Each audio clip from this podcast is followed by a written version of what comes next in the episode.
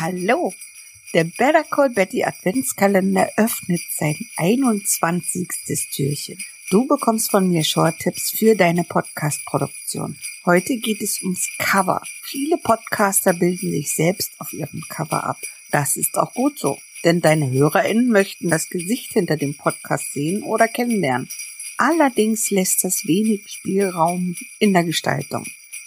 Für den Podcast Kennt ihr das? Habe ich ein Cover entwickelt, das mit jeder Episode neu gestaltet und eingesetzt werden kann. Und das mit ganz einfachen Mitteln. Mein Favorit für die Gestaltung ist immer noch Canva. Mittlerweile haben sie sogar das Coverformat mit den entsprechenden Größen. Probier es aus. Ich wünsche dir viel Spaß dabei. Bye!